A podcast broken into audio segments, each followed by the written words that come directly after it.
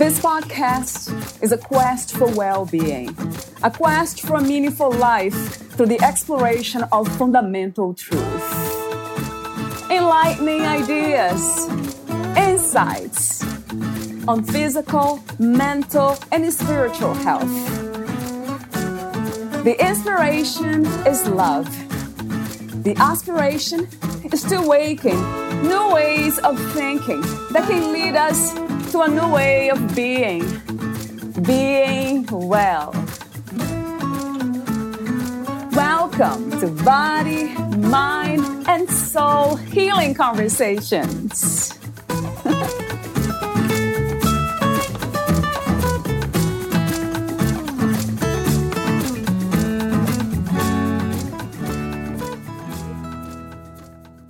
Grief continues to give me opportunities to learn and grow.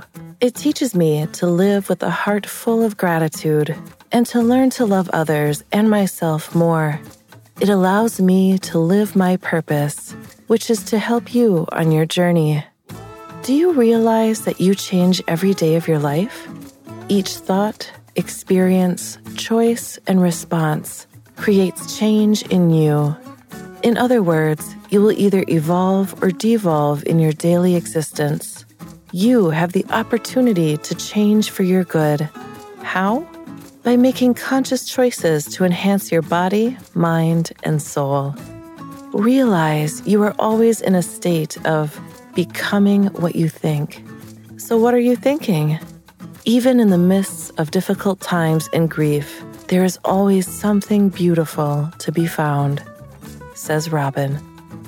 Valeria interviews Robin Chodak, the author of 10 Grief Lessons from Golf. Robin left her job after 20 years as a computer software systems analyst following the suicide of her husband Steve in 2005.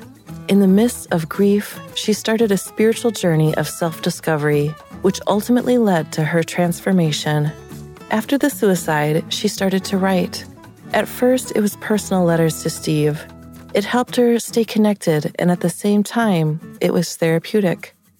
She also began to write stories about grief, which are published in various grief and suicide journals. In 2017, she published Be Gentle with Me, I'm Grieving, which won a Book Excellence Award, and also published Moving to Excellence A Pathway to Transformation After Grief. Grief continued to enter Robin's life, on September 28, 2019, she lost her beloved husband, Dr. Gerald Chodak, unexpectedly in their home. It was another sudden death, which caused grief trauma.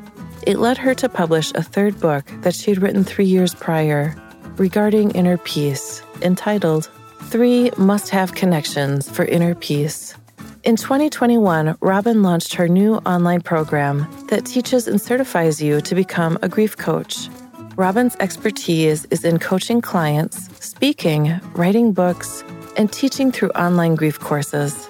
Robin is a trained facilitator for AFSP, American Foundation for Suicide Prevention, the founder of Facebook Suicide Recovery, owner of Robin Chodak Coaching and Grief Healing LLC, certified grief, life, spiritual coach, certified mindfulness meditation teacher, international speaker, certified Reiki practitioner, certified master NLP practitioner, author of four books, and creator of online courses available on udemy.com. Meet Robin at robinchodak.com. Here's the interview with Robin Chodak.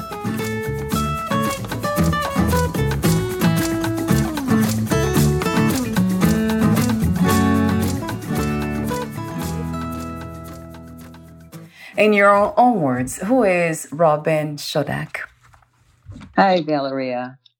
I I love that question, and I think that I would answer that differently at different times in my life. I think that we answer it really based on our experience and where we are. So, if you asked asked a young person, they would probably say, "Oh, I'm a student," or if now they're in a profession, they would say, I'm a doctor, I'm a lawyer, or based on relationship, you would identify with a spouse, or I'm a wife, or a mother.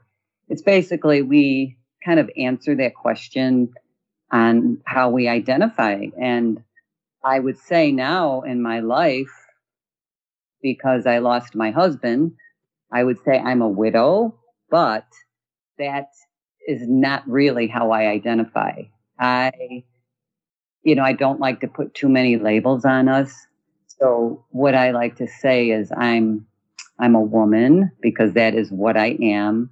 But I'm in this space now where I'm just really exploring. I'm creating a new identity after the loss of my husband. And I'm really in that path of wanting to learn as much as I can and evolve. And I don't know if that's because as you get older, you feel like you just want to just learn as much as you can. Right. yeah. Time is getting short, or it's because of all the experiences. But I guess for me, I would say Robin Chodak is someone who is is evolving and learning.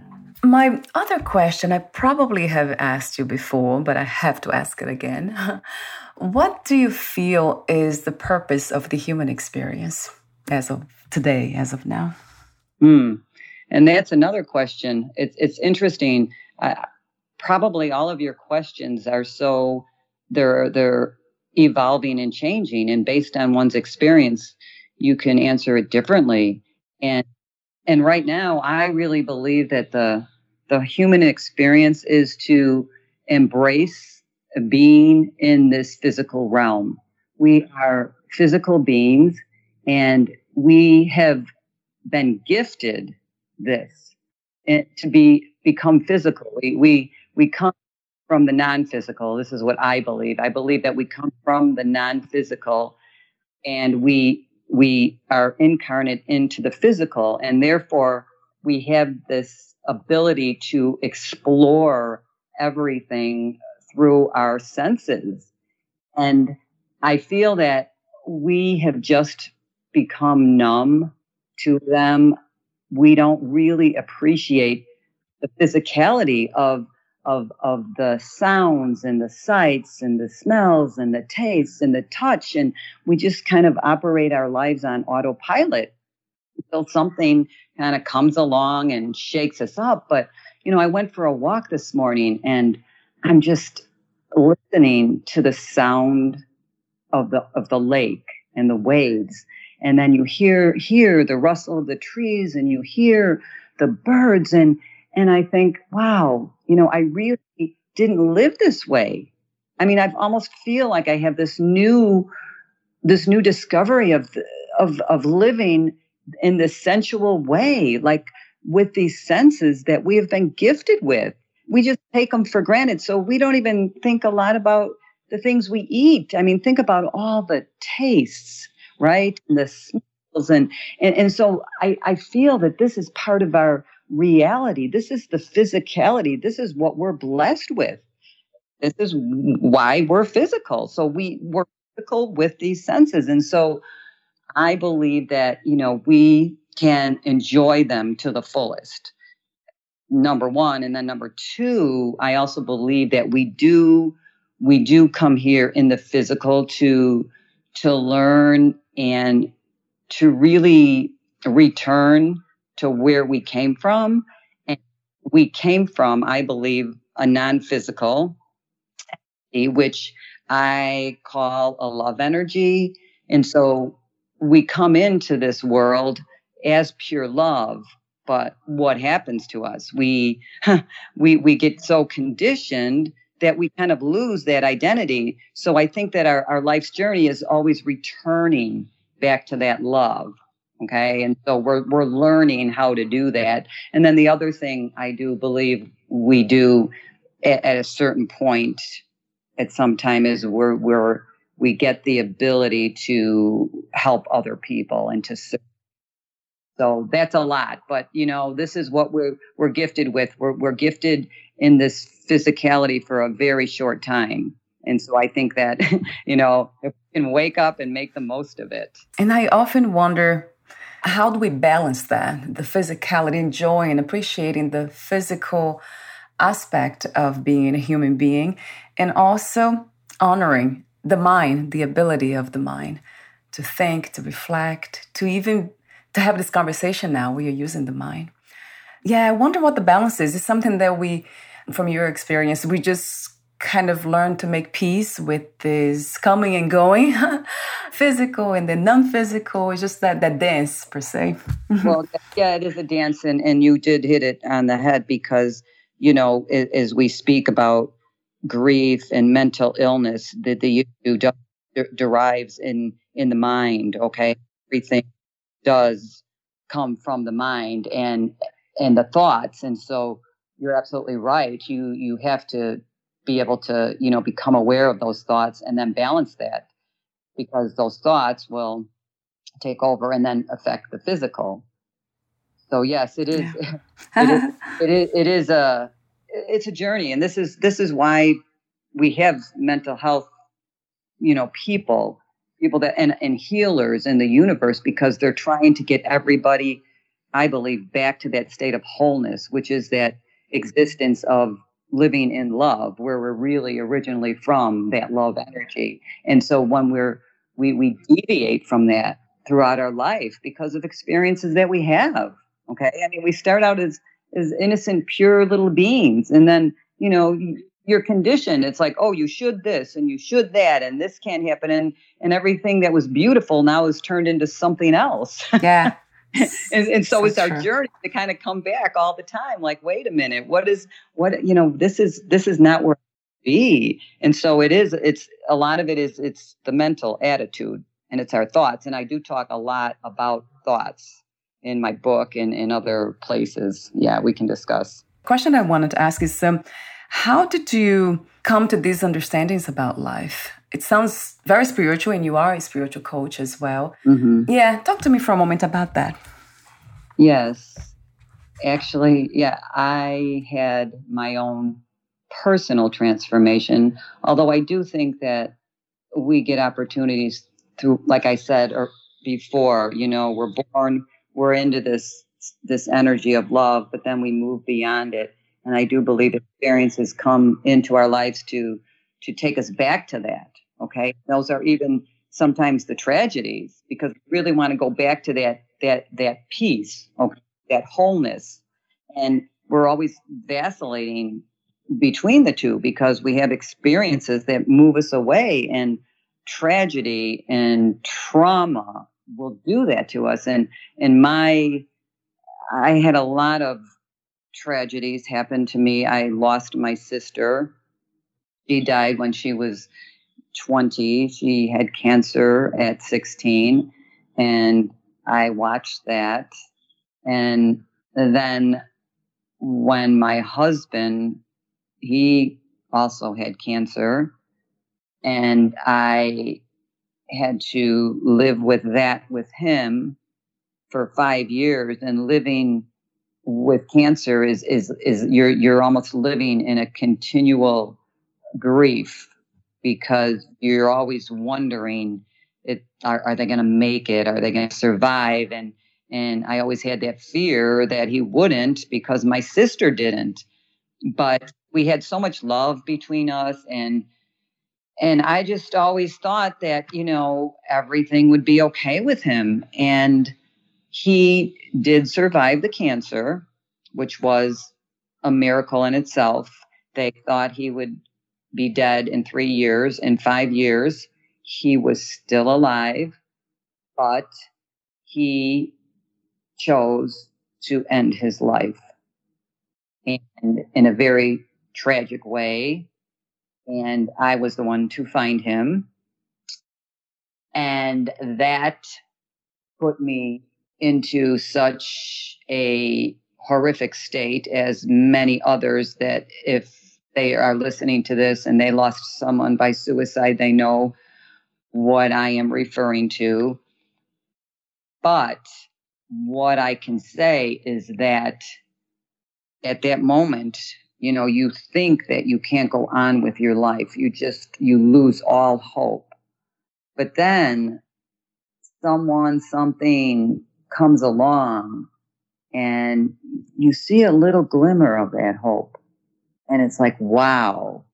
and it's like something to just nudge you. And so I had that happen to me. And then I, I began to realize that, wow, this is more about me now. It's about what am I going to do and the choices I'm going to make. And so in my state of just craziness, I just remember walking on the beach. And I wrote about this in one of my books because it was very pivotal. And I just, my mind was in such torment. I couldn't understand why my husband did this. I mean, he loved me, he loved his family, he loved God. It just didn't make any sense to me. And so I said to God, I said, You just please just take everything out of my head. I feel like my head and my thoughts, I feel like I'm going to explode and I can't think anymore.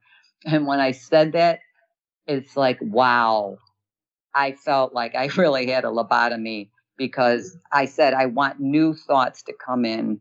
And so that was the beginning. And I really, you know, little by little, like my beliefs that I had, I found that I had so many stuck beliefs in my life. And, and then things just would come to me and, and things would change. And, and I just had this you know, it's it's a word we use a lot, and maybe some people don't like it, but I feel like I was transformed. But now, in the medical field, I mean, this is not a new term, but this is something I experienced. It's called PTG, which is post-traumatic growth, and mm. and and we know this exists. I mean, there's two psychologists from North Carolina back in the 1990s, Calhoun and Tedeschi, they were the ones that that really coined the term and and they did studies and they they found that wow, people that were in the war and saw all the horrific things for some reason they were able to transform as well. And so they said, well, how, how could they do that? You know, what, what did they do? And and they found they they would look at things and they they had there's like a marker to if you want to say that you have post traumatic growth they there's five indicators and one of them is um, you know are you are you able to carry on relationships again? Do you have hope in your life? Um, there, there, there's five things and it's like yes are you do you have an appreciation for life do you believe that maybe there's some new possibilities for you? You had this tragic event, but in your mind, do you believe that you can have something new come in? Um, is there a personal strength that you have? Do you have a spiritual uh, strength? So these are the indicators, and those are all the things that I had happen to me. So I said, yes, yes, I have had some PTG. Yeah. and, and I certainly have. Huh.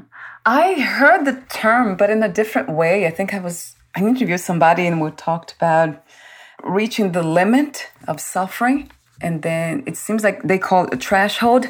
At that point, something happens to the brain. Mm-hmm. And it's almost like uh, the option to grow, to mm-hmm. go beyond whatever we're going through or giving up. And some of us give up, which we know it's not really losing the body is not I mean, we call it death, but there's no ending right. to it. So there's no ending anyway. It's just life doing this beautiful work of renewal. It's just, it's incredible to me to witness that, like to listen to you. And yeah, I can feel how life is just uh, the most amazing thing. And you're right, a lot of times we don't appreciate, we don't see it, how magical it is, how miraculous it is. Well, and I think that when when when you lose someone tragically and you have these traumatic experiences, having that belief system, I know for myself and I know from some of my clients, when you have that belief that yes, this is not the end, there this is like you said renewal. I believe that. I believe that we constantly uh, the energy will always exist. Uh, and and i i believe that we actually you have choice to come and incarnate again. Maybe people don't believe that, but that's what mm. I believe. right. Yeah. you, you you have a choice, you know. Um, and so having that belief system, it's very comforting and and I also believe very strongly in the non-physical realm and I believe that we can have connections in that realm and I mm-hmm. so therefore even though I lost you know my sister and my two husbands I still know that they're very near and they're they're around if I need them. And they show up. I mean we just have to ask and they will show up. I've had it happen to me many times Yes, um, I absolutely have had the experience too. Very mm-hmm. subtle, though. It's not something that, and it seems to be very personal too, Robin. Yes. Right. Not everyone has the experience. right. Right. And and it, it is it is subtle. Well, and I think one of the reasons, and I don't, I, I wrote it in. I don't know what book I wrote it in. I I write books and blogs, but I say I think the reason is you really do have to ask like you have to say, give me a sign. And you're absolutely right. It has to be personal. Let's say that you, you know, you and uh, or somebody and their partner, they had a thing for like maybe he always brought her a purple balloon. This I'm just making up. It's just coming to me, okay? And maybe every anniversary the lady got a purple balloon. Well, now maybe she was thinking of her deceased husband and she would say, "Oh, you know, so and so, I would just love right now to know that you're okay know that you're near. Can I see a purple balloon? And guess mm. what? She would walk into the store mm. and maybe she wouldn't see one. She might see uh, five purple balloons. yeah. So it is, it's very personal because it's your connection with your deceased loved one. And you have to ask. So, you know, if you're not asking, you're not going to really see it or get it. That is true. I love questions. Yeah. I guess there's a reason why you do this. the questions, it's just very powerful. I agree, asking questions. We, we get to hear what we need to hear, or right. to see what we need to see, yeah, individually, personally. When it comes to those, um, you called them stuck beliefs, those old patterns that we hold. And it really feels heavy. I remember having these belief systems too. It's just, they're so challenging to get rid of, although I don't want to say that. So, the work you do with your clients, how is that done? Do you replace, is that a replacement of belief systems? Do you stop and them, remove them altogether, or it's something different that happens, a transformation, as you said, and an insight? Yeah, well, it depends. Okay, you have to you have to determine first of all what you know if they're in a stuck state. Number one, and then you determine what that belief is. So we have a lot of beliefs, but some of our are they're serving us very well. Okay? We we like beliefs because they're just they they're resonating with our value system, and you know it's what's keeping us going. But if you start to examine some of these beliefs you may have, then you say, "Oh, wow, this belief is no longer serving me anymore." And it's like, oh, okay, well, maybe this belief is keeping me in this stuck state now, not allowing me to move forward. So, you know, this is, it's an old, old one, but it's a simple one. So, you know, a lot of times people, well, even some cultures still do. When someone dies, they, they think you're supposed to, you know, wear black and just mourn for a certain period of time and follow all these rules and follow all these traditions.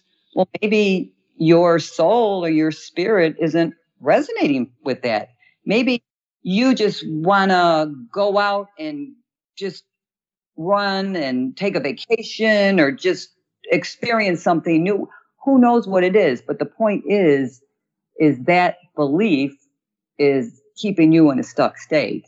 You know, people have so many beliefs about about relationships, about money, and and these belief systems you know they're handed down to us okay and they're often hard to break until we really start to examine them and and and we have to become aware okay that's the first step and that's why people like you know when they get to these places and they say wow I need help. And so they will reach out. They'll, they'll go to a therapist. They'll go to a coach like myself. And that is the first step because, you know, we're just not meant to do things alone. That's why we have people, you know, that are willing and ready to serve because they want to help you move out of that state and to live your best life because it, it's very it's very sad to me to to see people that are just not living in, in a happy way because maybe their belief says like they think okay my husband died. I should never be happy again. Where does that come from what's making you think that? You know i mean that's a question. You you have to begin to ask yourself these questions. So i one of the things i I, I like to say, I don't know if I wrote about it in my book, but I talk about because I, I am such a firm believer in our thoughts and our minds and how they affect our physiology and our mental abilities. So I say we all need to become thought detectives. So you need to take captive every thought and then you you ask yourself the question, well, what am I what am I thinking right now? Like if you're having something happen in your life, you say, well, what am I thinking? And then you then the next question you ask yourself is, what is this thought causing me to do or to feel? And then the next question is, what am I saying to myself and to others? So if we, you know, begin to do this with our thoughts, this is what helps us move into a forward direction and not stay stuck. But, you know, if we're not, if no one ever told you this or you're not wired to become like this, then you don't know how to do it. so it is a practice, isn't it? Yeah. Robin, I see, I love that, that being a thought detective. That's beautifully said. Is that actually a technique that you use? You have a program? that I don't I don't know I don't think I've ever heard it anywhere. Yeah, I think me too.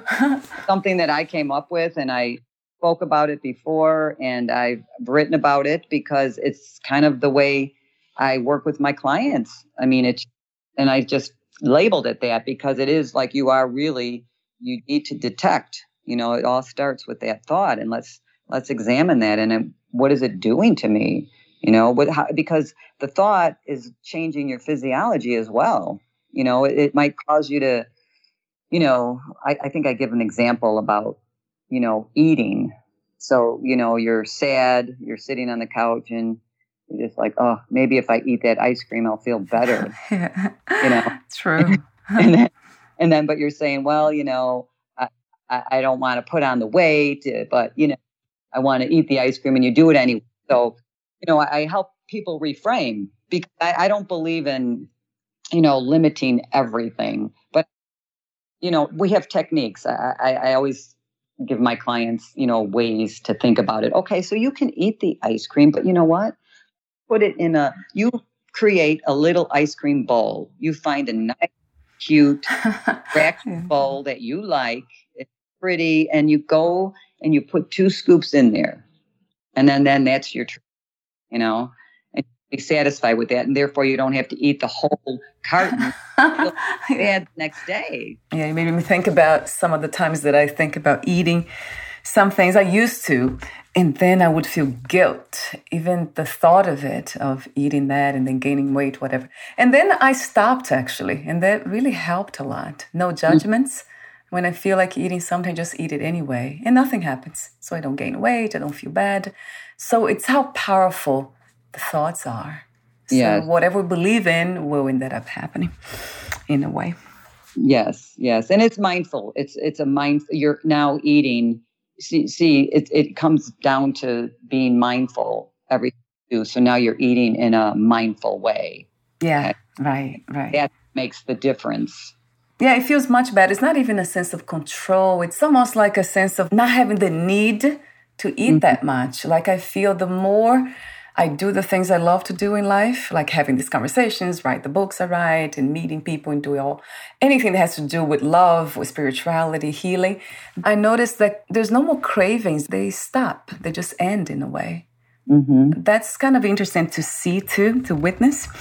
Mm-hmm. The more we live spiritually guided, as you said, even off record too, the more free we become and open right. to life. And then everything becomes so much lighter I think that's yeah. what it is too.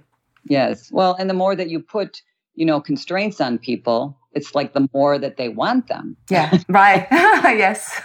So so you're liberated. So you know, you're liberated. Yeah. so, oh, oh, I could eat this ice cream.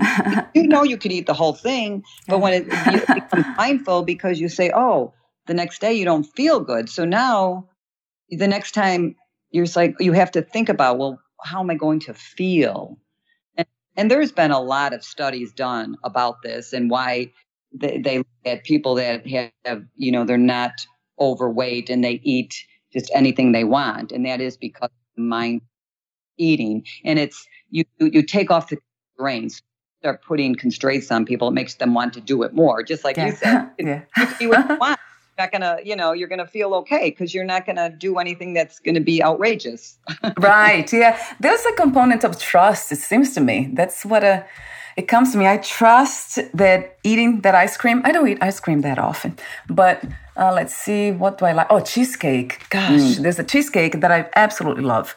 I mean it's just incredible. Fresh like beautiful this place. So I trust that feeling that's guiding me to have the cheesecake is just a feeling in the moment and it will mm-hmm. pass. So I kind of satiate that feeling and then mm-hmm. I trust that I, it, will, won't keep asking me to do the same thing over and over again. And that, sure enough, it happens.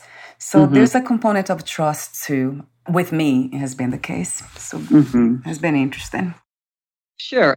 You know, having a little bit, unless you had some health reasons, having mm-hmm. some wouldn't, it's not going to be, you know, a bad thing if you just have it in moderation. It'll just, you know, satisfy that, right? Yeah, actually, I have the whole thing. I have to. I have to tell you the truth. Uh, when I have it, sometimes I have with my husband and we, we share, but sometimes I just have the whole piece. Oh, the yeah, it feels really good. And a whole cheesecake. Yeah. Oh no, gosh, no, not the whole cheesecake. No, that would be too much. it feels like it seems like it would be too much. Um, I mean, would get anyone sick. But yeah, piece, right? The entire piece, and a lot of times I don't have the whole piece. Right. Well, you know, and that's an interesting. This is an interesting conversation, um, Valerie, because yeah. with clients that I work with after grief experiences, you know, many times they. Mm do these, you know, self sabotaging things, what I call.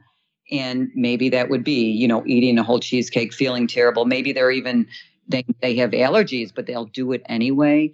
So, what I always say, you know what? You have to give yourself grace. Let this be a lesson for you might have been sick all night and it's it's okay. You know what? You've learned from it. Don't beat yourself up about it. Okay? And that's the key. And and this is and, and you know this is a process. This is you know going through grief and you know existing in daily life you know it is us right? And we learn and we grow. Yeah i love that you keep going back to the central focus grief because that's something that i don't have experience with losing people around me. But i know that grief can also be losing anything. Yeah i think i have lost some things that i really was dear to me. And that caused a lot of um, almost like addictive patterns too before. So that makes so much sense. So, Robin, you have written so many books, beautiful books, insightful books, and I have interviewed you before about one of them. But I wanted to um, focus for a moment on the book that you have written recently 10 Grief Lessons from Golf. That really surprised me when I read the title because that sounds so different. But knowing your work a little bit from before. So, talk to me about the inspiration and the purpose of writing a book about grief and golf. Yes. yes.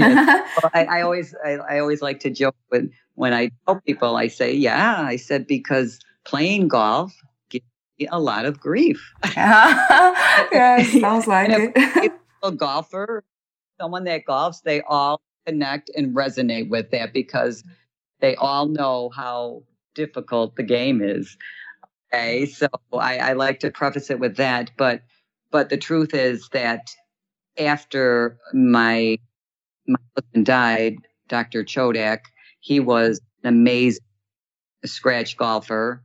We used to golf together, and I really didn't take the the game too seriously. And then after he died, I made it one of my goals to make, you know, improve my game.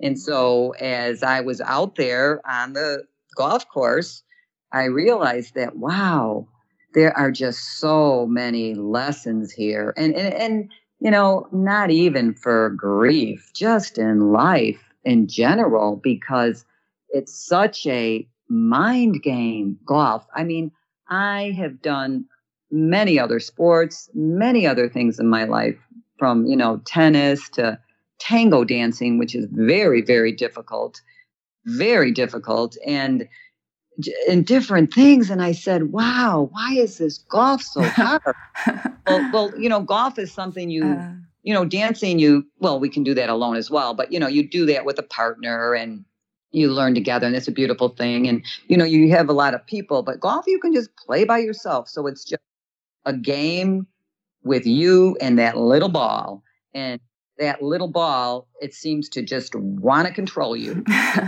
doesn't do what you want yes. And so I said, well, this is perfect. It really is. It, it is.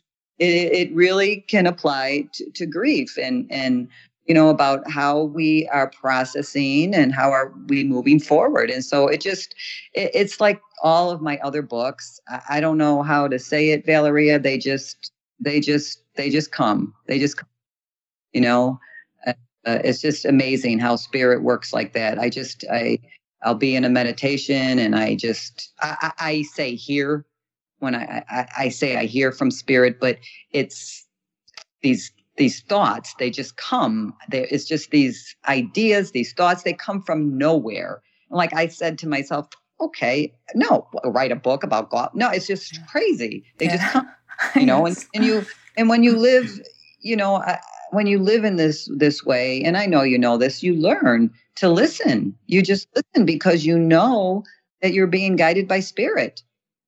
So it doesn't matter what the outcome is. You just do it, or I just do it. So I thought, you know what? I'm writing this book, and you know, I hope that you know people will read it and and benefit from it. That's always my goal. I mean, my goal in writing and coaching and teaching. It's yeah, I want people to to, to have hope and see that, hey, you don't have to stay in those stuck states. You facilitate grief coaching and grief coach certification which is very, very interesting for those who want to help others the way you do with this technique. So, talk to me about how it works. Your website's the best way to go, the best place to go, or can we find you in different places on the internet? Yeah, I think the the website is always the easiest because you can get to you know my instagram and my twitter and you can see my books and everything out there but yes so if you go to my website the first page that will pop up is it'll say do you want to become a certified grief coach? And that was something else that was on my heart for many many years. And so basically what i have done is i accumulated all of the information from all of my own training and certifications and working with clients and everything that I have known. And I've compiled all of this with the help of some others.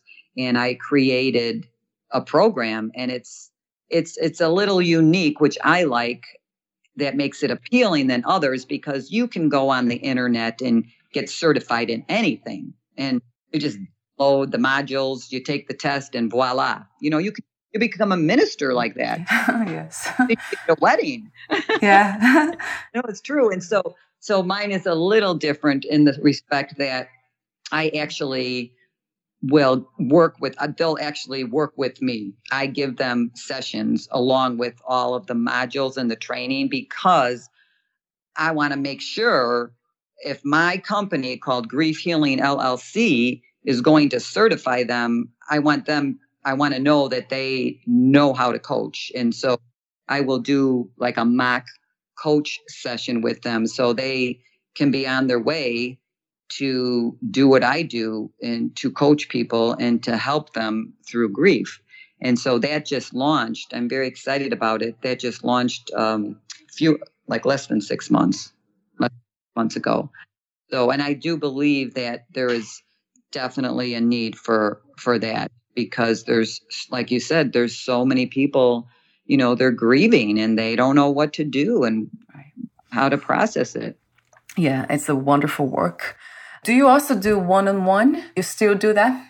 Yes i do. I do. I again that's uh you know i allow okay? I, this a word i love you know? You i live in this space and i wear a bracelet on my wrist um and and i'll i'll give my friend the credit. My my beautiful friend Ellen, she gave this bracelet. It says allow, and and and and what it means is you're not, you know, not resisting things that are coming into your realm, or are you forcing things to?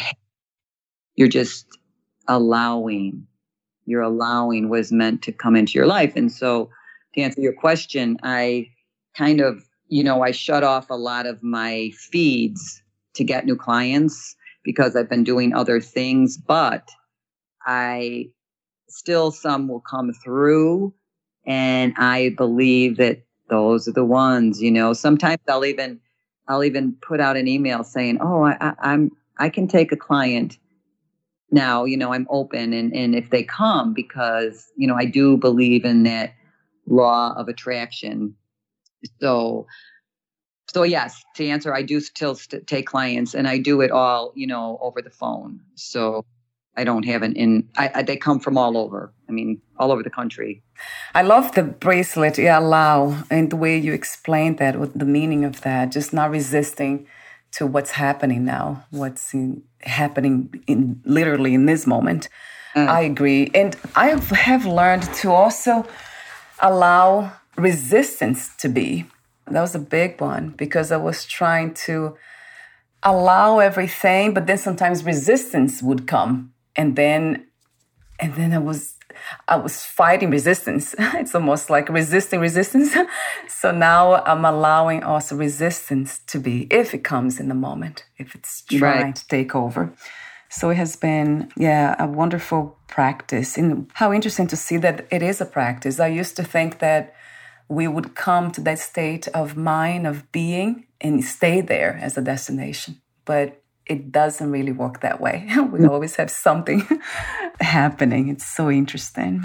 Yes, yes. It's not, yeah, we don't stay in that vacillating, you know, in between, always moving, you know, um, from, we, I, I always say we, we're always looking to be healed because you know we we have things that we wake up and we might we might have you know we might have a negative thought or we might have a physical ailment ailment. So right, right. now we are looking to become whole again right?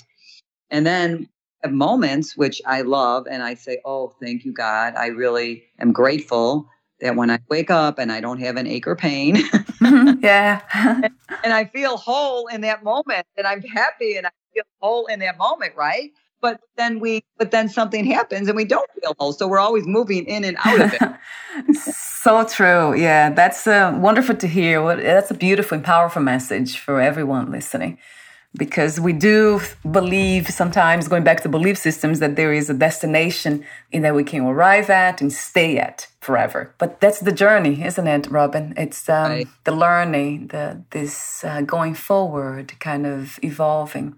Just something came to me about identity. You mentioned that earlier when i asked that first question.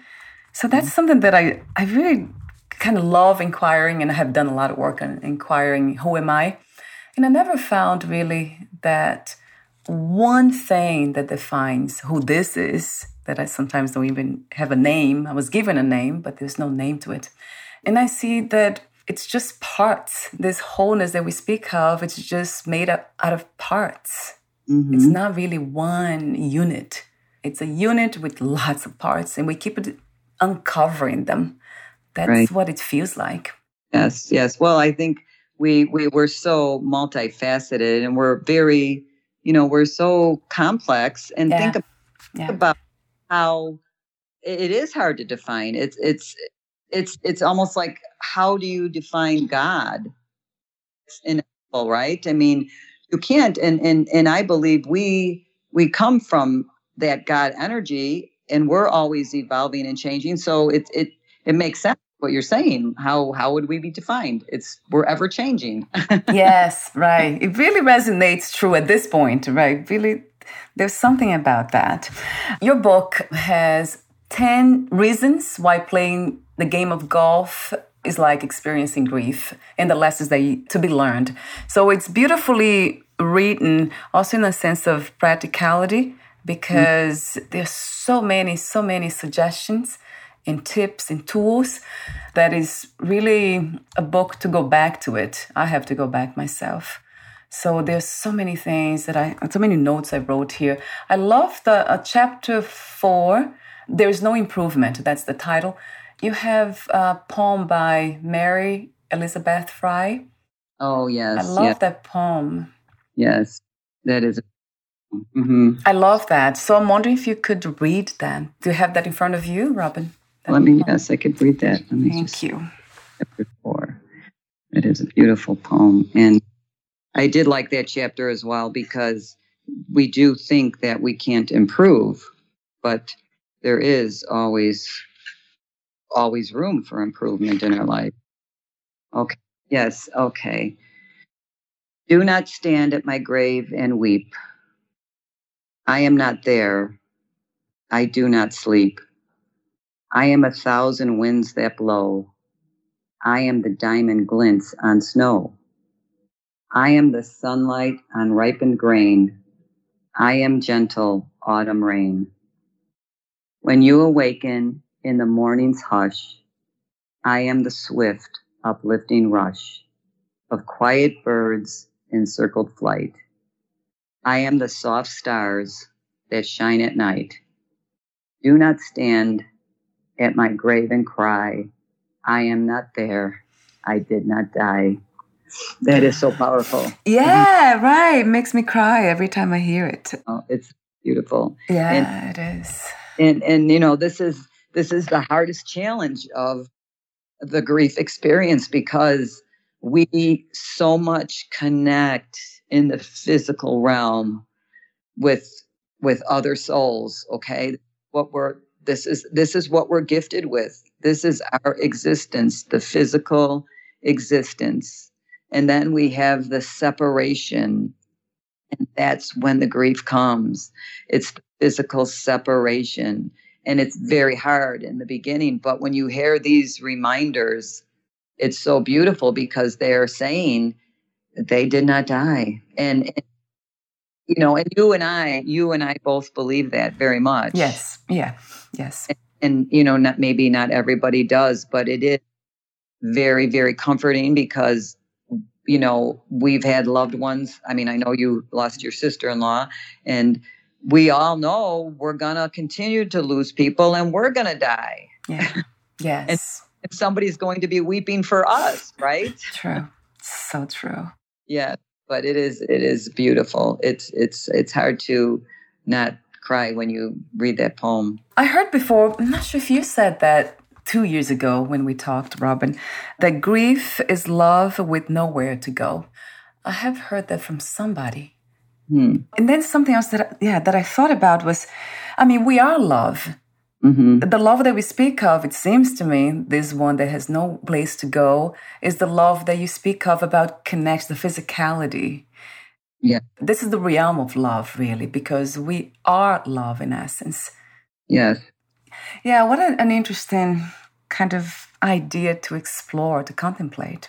Love. Mm-hmm. Mm. Yes, yes, yes. I, I, I mean, it's that's one of the things too. I the belief I, I, talk about it i think in one of my i created an online course called grief a new way of thinking and so one of the things that helped me after steve died was the my belief about love so i was thinking well what do i believe about love well, do i believe it's eternal well we say it is but now do i really believe that and if I say yes, then then I would get comfort out of knowing that the love is never going to die between Steve and I. It's just the physicality is gone. So so uh, understanding our beliefs and really thinking about them help. And another thing I I quoted somewhere, it was a quote by a German philosopher. His name is Gottfried Leibniz, and he says, "To love is to delight in another person's happiness." Mm, and yeah. and it was amazing because then the revelation came to me okay, love is eternal. My husband just died, but we still have this love. Well, he will delight in my happiness mm-hmm. because he loves me. Yes. And I thought, wow, what a spin. what a spin on that, right? yes. If yeah. somebody feels they can't be happy, think about it that way. If you're stuck in a belief that you can't be happy after your loved one died, think about that, right? That's what I like to do. I like to help people think or examine in a new way of thinking. That's my course. It's called Grief, a new way of thinking.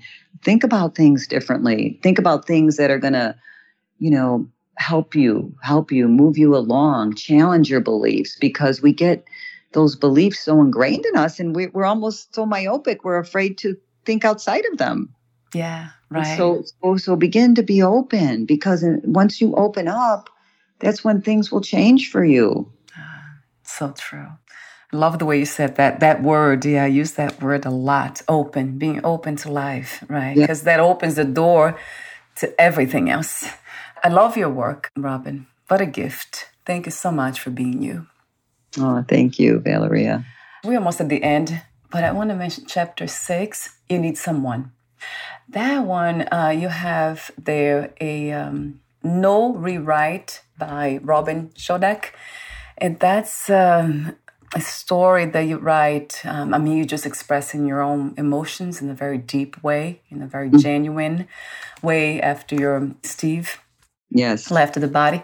Yeah, you, you talked in the end about it. that's just a way to show how feelings, just to let fe- feelings be, because that's part of the process of grief, or actually the processing uh, grief, which is very, very important in not to get in a place of being stuck with them, with those feelings, which goes back to stuck beliefs. It seems to me like they become stuck beliefs, stuck feelings, or even something even more powerful in a destructive way.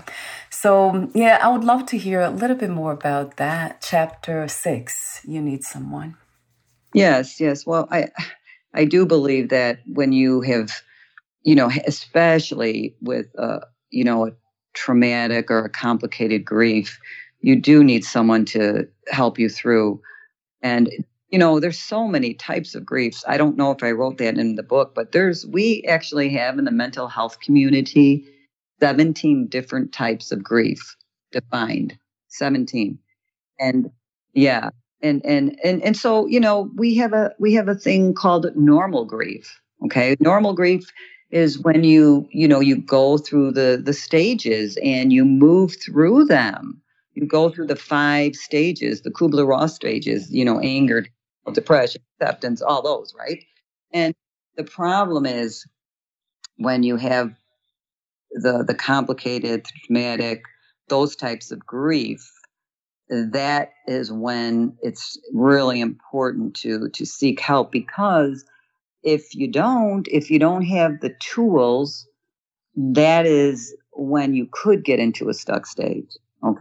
And, and you don't really, you, know, you don't want that. You want to be able to move. I mean, grief is very, very normal. And, and I always say, you know, it doesn't, the pain doesn't ever really go away. What you do is you learn to integrate it into your life and it, it helps you become who you are and and and whole again in a sense. And so you you you do that and then you know you allow it to teach you but you want to be able to to process it and move through it. So i really am a big advocate of seeing a coach like myself or a psychotherapist or someone or someone you can trust because it, it you shouldn't have to do it alone you know? It's it, it's it's just somebody wants to help.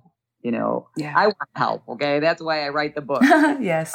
you want to help people. That's why you do your podcast. yes. Yes. right? I mean, there's people that want to help, and we shouldn't. Do, we don't need. We don't need to do it alone. Is not not shouldn't. We don't need to do it alone. And so I'm a big advocate, and and it's the same with golf. You know, we get stubborn.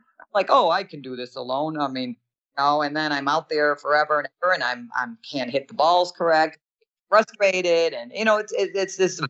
cycle. Back to that essence again of interconnectedness and be in touch with that. So we know as a fact that we are not alone. We are connected to everything and everyone. So why not join that dance? yes, in every way. In the sense of the physicality, right? Getting closer to others. I love that. It's one of my favorite things in the human body is to feel connected. I'm already connected, of course, in that deeper sense, but feeling connected physically and emotionally, psychologically with others, it's just, it's a, such a wonderful experience, feeling. It's truly wonderful. Yeah, and that goes back to what I said earlier. That is you're you're actually you are using all the gifts that you have been given and that's that's one of them that feeling i think that is so important i think we you know think about like if you hug someone does it really feel Mm. like a hug Yeah. Oh yes. like i have a friend yeah. it's like wow i feel energy it's the most beautiful hug so you're really experiencing that sense right that feeling sense it's beautiful but too many times we just are we're just ignoring these beautiful gifts that we have So true. You mentioned that in the book. Under the I have it here actually caught my attention. Practical steps that can boost happy brain chemicals. So Yeah. you list lots of them and and you do talk about hugs. Yeah, you just did now too. That's so cute in a sense, but it's so true. Yeah. You put a smile on my face when I read that. So many other notes I have. Let's see anything else. Chapter eight, you also talk, uh, you are improving, that's the title. And then there you mention um, personal and social competence and you define what it means.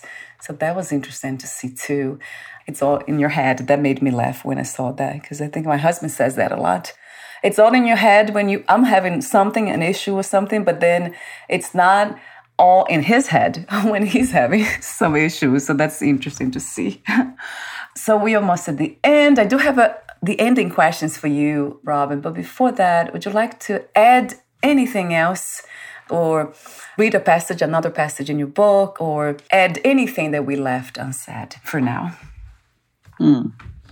Um, let me think. Well, I would. I just opened to this page, so I think I'll just read this. This is a lesson. Acknowledge you are improving, but don't become complacent. Keep striving to become better. Be the best you can be in all that you do. I remember that too, right? Because sometimes we tend to, and I tend to be okay with that a lot of times, just to relax and pause.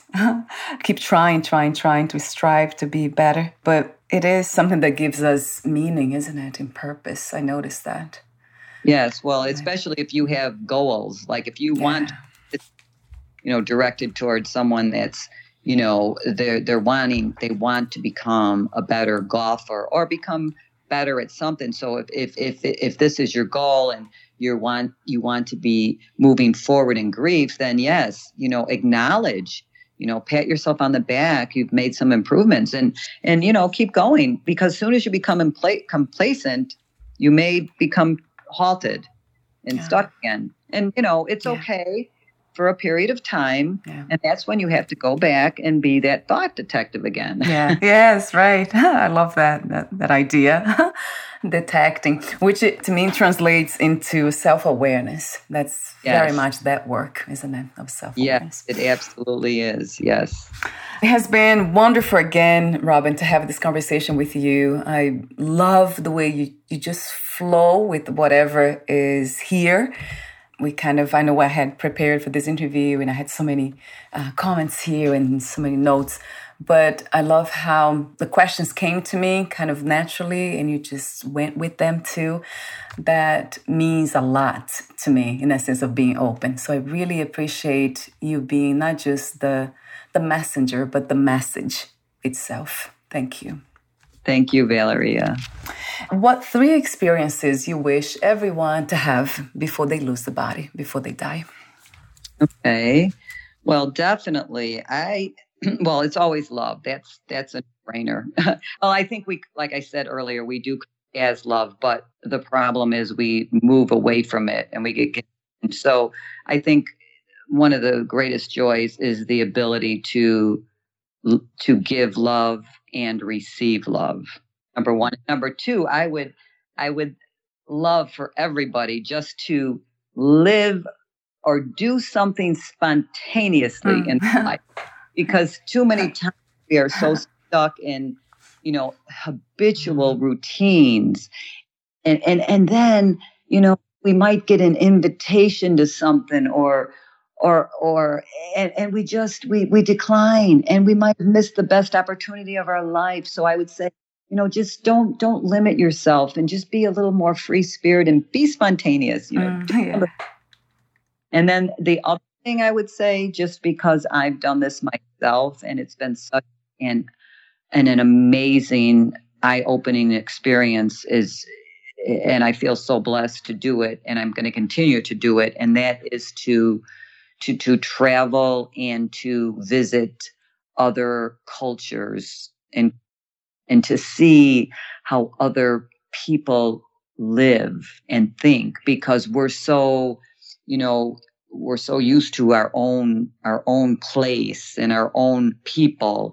And, and we become you know a, kind of set in our ways and myopic. But when you can see the differences in culture and world it's such an eye-opening experience. So if you have the opportunity ever to do that i would highly recommend it. Because we see nature even how diverse it is right robin? With the human race is the same thing. We are very yeah. diverse. Yeah. I love your wisdom. Thank you so much again. It's so interconnected. Where can we find more information about you your work products services your courses and future projects robin Yes, I think the easiest way is just to go to uh, www.robinchodak.com. That's all one word. You can also find my, I do have three online courses that teach about grief. That's on Udemy, U D E M Y. And then all of my books, I have the four books, they're on Amazon. So if you go Amazon, look up my name, you'll find my books there. Wonderful. I'll have the link for your latest book and also your website on your podcast profile. Thank you so much again for your presence in our reality and for being open to life. Thank you for everything. Oh, thank you.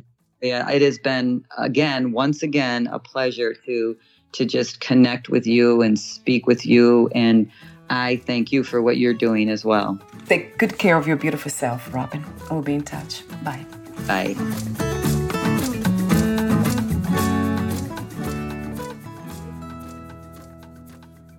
Thank you for listening. To learn more about Robin Chodak and her work, please visit robinchodak.com.